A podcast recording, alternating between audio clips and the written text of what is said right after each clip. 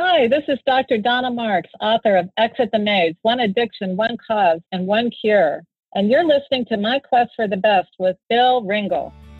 Listen up, small business founders, senior managers, and rising stars. Bill Ringle here, host of My Quest for the Best, where ambitious small business leaders discover strategies and tactics to unlock your growth potential. On each episode, I bring you the inside stories from published and accomplished guests who want to share their knowledge and experiences so you can be more successful in leading your people, managing your business, and navigating towards more growth and more impact in a changing and challenging landscape. Let's dive in. Joining me today is Donna Marks. Dr. Donna Marks is a psychoanalyst, licensed addictions counselor, author, consultant, public speaker, and instructor of A Course in Miracles. For over 30 years, she's helped thousands of people break patterns of addiction.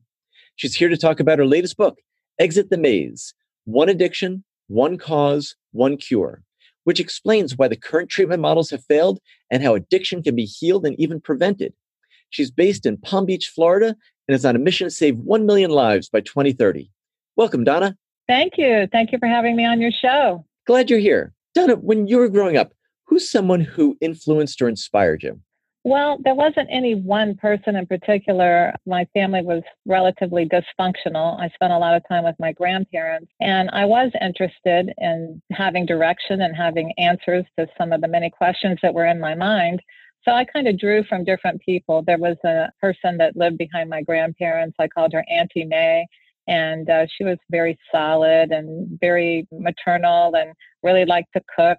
And then my grandmother was certainly a source of inspiration. She was also her her marriage uh, to my grandfather. They were very stable, and he was kind of quiet, but she was uh, very involved and, and, participatory in my life. And so I looked up to them as uh, a good, solid relationship. Then there were certain, you know, churches that I attended from time to time, and and that was, you know, helpful too. To I was never religious. I never have been religious. I'm very spiritual going back to your grandmother and Auntie May, can you see any of their influence in the work that you do today? The influence of having stable relationships and caring relationships. Do you see how that's influenced any of your work today? Well, my grandparents definitely had a very good work ethic and they had a highly functional business system. Um, my grandfather had a welding business and he never missed work uh, no matter what. Even when he was ill, he was struggling. They had very strict uh, concepts of honesty and how important that was and talked about it a lot. And my grandmother, um, they were partners. He did the, the welding and she kept the books and all that. She had actually, this was before it was normal for women to go to college and she went to secretarial school that she was instructed by her family to do if she insisted upon working.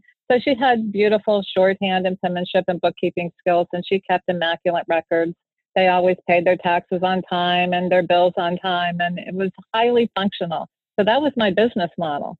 How about that? So you bring a really interesting proposition to the discussion of one addiction, one cause, one cure.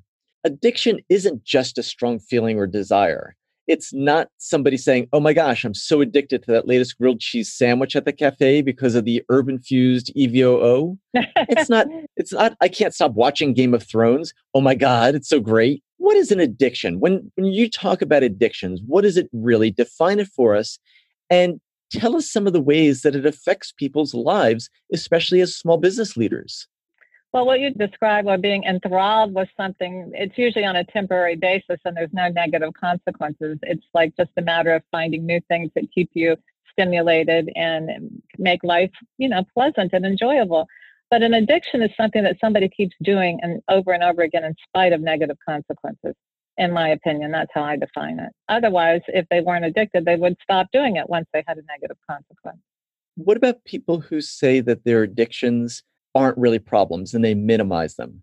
What are some of the causes that you think are quite common, especially among business owners? And what is the harm that they're doing? Or is that just a symptom of addiction that it protects itself by people minimizing it? Well, minimizing is part of the denial. And, you know, it's kind of like you get so used to something and you get so dependent on it that you don't really see the reality of the effects it's having on your life anymore. And the two most prominent things that I see when I'm treating people who have businesses are either they're gambling, they're drinking, or they have a pornography addiction. And what's the threshold that crosses from something that they do occasionally, occasional drinking, occasional gambling, into something that causes it to be out of their control or an addiction that has negative consequences? Or is that really it? They have to decide that this has negative consequences for themselves. Right. Well, the negative consequences are usually, well, it could be personal, you know, just uh, this, is affecting my self esteem. I know what I'm doing is wrong. It doesn't feel good and it's lowering my self esteem, which only makes the addiction stronger because the same voice that told me to go ahead and do it, I deserve it, is the voice that beats up on me. So that's the vicious cycle that keeps drilling that hole that drives the addiction. Uh, the other thing is, though, that when there's external consequences, like I'm spending money at the gambling casino or I'm spending the money, you know, at the bar at night buying everybody drinks and I can't make my payroll or I'm missing work or I'm too hungover to function properly when I'm at work and I'm surly and grouchy and my employees are disgruntled because of it. Or I'm in my office, I'm an attorney and I'm in my office with the door shut on the porn instead of getting the case done. So all of these, eventually, you know, the clients are upset. The person is being called out you know, into the senior partner's office and, you know, it just gets worse and worse and worse. So all of those are external consequences that can keep surmounting and surmounting until, you know, eventually things get so bad, people get fired, they lose their businesses, they are suffering so much that they often will get help. The problem with addiction is that by the time those external consequences pile up so high that there's no way out, the person is so damaged inside of themselves, it's very difficult to then get a grasp on sobriety, whether it's sobriety from sex addiction, gambling, or whatever the case may be. So by the time they recognize it and come to grips with it, they've actually put themselves in a hole that's so deep it's really difficult to get out on their own impetus just by trying to climb out themselves. Right. In the book Exit the Maze, I talk about the invisible hole, which is the driving force. You know, something happened at some point that caused the person to feel empty inside. And then they try to fill it with all these substitutes that don't work. It only drills the hole deeper. And so that hole becomes, like you said, so deep by the time they get help that traditional methods of treatment really aren't working all that well, as we know, as we hear about all the time. So, is that the simplifying idea that you want us to come away with? Is that the one cause of all addictions is the emptiness we feel from some particular event that occurred? Could you elaborate? Yeah, it's not necessarily a particular event. It could be um, the way a person was raised. And I don't, I really emphasize whenever I say that this is not to blame parents at all. Parents, you know, usually are repeating what happened to them. And so the illness is perpetuated from one generation to the next. But it could be that someone was not raised in such a way that they felt connected and felt safe and felt secure within themselves and so there's a wound that starts off from that initial childhood that grows. And then by the time a person, you know, starts engaging in an addictive behavior, the earliest ones for men are usually sex. And then often then drugs, alcohol, excitement, you know, anything that'll take a person away from that hole and make it seem that it's being filled up with something else. What are some of the common addictions for women? Yeah, it's the same thing for women it's no different. In fact, you know, we're not talking about it yet. I actually have a patient who's going to be writing a lot about it. And addiction among sex addiction, uh, alcohol, drugs, uh, uh, the addictions are the same for women as for men. We're going to be finding out more and more about that as, in the next few years. So that's the one addiction, one cause. What's the one cure that you advocate in the book as well as in your practice? So, if the, and I just wanted to also uh, express that it's not necessarily just childhood that causes wounds, that causes the invisible hole. Sometimes things happen later in life. I talked to somebody recently who had been raped by a group of people, and uh, that caused the, you know, wound that didn't heal, and she didn't get proper treatment for that. So, the cure for any addiction is for a person to learn how to love themselves now, on face value, that sounds kind of corny. Oh God, not another, you know, not another one of those, you know, love is the answer to everything. But the truth is that people do not know how to love themselves. If you ask them, what is it that you do to love yourself? They're going to come up with some few answers, but most of them aren't really how a person loves themselves. So I try to bring people back to their initial, from the moment of birth and even pre birth, like, was there enough food? Was there enough attention? Was there enough physical contact? And was there enough information? Was there enough guidance? And so these are the things that people have to learn if they're going to come out of their addiction of actually how to give themselves the warmth and the nurturing and the care and get the guidance that they didn't receive before. And if there's an injury there, how to heal that and how to approach yourself and others through that loving energy rather than through anger and guilt and attack. It sounds to me like you're working through Maslow's hierarchy and saying, let's make sure and review whether you had these needs met growing up. And if not, then go th- undergo this kind of counseling, the therapy, in order to learn how to give that to yourself to relieve those and heal those ancient wounds that have been left open by not addressing it and trying to cover up the feelings that come about as a symptom. Is that close? I think Maslow's hierarchy needs is an uh, is an excellent model. Um, I was trained in gestalt therapy and psychoanalysis, so I go a little bit deeper with that and a little more in analyzing someone's upbringing. You know, that early development is so, so important. And he was, you know, he kind of studied Freud, but I, I like to take it more to a Freudian level, which people's ears close off to, but not because he was wrong, but because they don't understand what he was saying. What's one of the common misconceptions that you'd like to correct about Freud? Um, I think there's a lot of focus on his mistakes, and his papers were lengthy and intricate, and he actually received many literary awards for his skill in writing, but most people don't take the time to read it. So that's the biggest criticism. You know, he got accused of making up, uh, he, was, he was accused of being wrong for saying that a lot of women with symptoms of hysteria at the time hysteria was defined differently than it is now they would have like physical conversion symptoms, and uh, he he tied that to early sexual abuse. And of course, uh, when he presented that paper, he was literally ridiculed to the extent that he retracted his hypothesis. But now we know he was right on. That's just one example. Sure, sure. And why is it so important for each of us to be aware of addictions in our lives, even minor ones? And what should we do about it to regain control so that they don't drive us, but we have more control and efficacy and agency in our own lives? Well, that's such a good question. And I think the first thing is to have to be honest. You know, if you keep doing something and you're not getting a permanent result of abstinence, or you're also having negative consequences, eating is one of the most common ones. Almost all hospitalizations are either substance or food related. And people don't realize they're addicted to food because, you know, they go on a diet, they lose the weight, but then they gain it back and they gain back more than they had before they ever lost. So then they go into addictive exercise patterns and, you know, then they have knee operations and all kinds of stuff going on later. Not that I'm against physical exercise. I'm all about it. I've run marathons myself and all. It's just that when we do this in an addictive way rather than in a way to, and you know, just be healthy, then we have a problem. So it's important to you know be honest with ourselves and like am i having any kind of negative consequence from what i'm doing let's take radical physical extreme exercise i had a friend who was in recovery we'll call him uh, joe and joe had been 30 years sober um, he had a lot of early childhood trauma that he did not choose to address he was on and off of antidepressants during his 30 years of, of, of sobriety from alcohol and drugs but he went into daily extreme exercise. If he wasn't running, he was rollerblading and he was at the gym every single day. And this is how he kept his endorphin level up.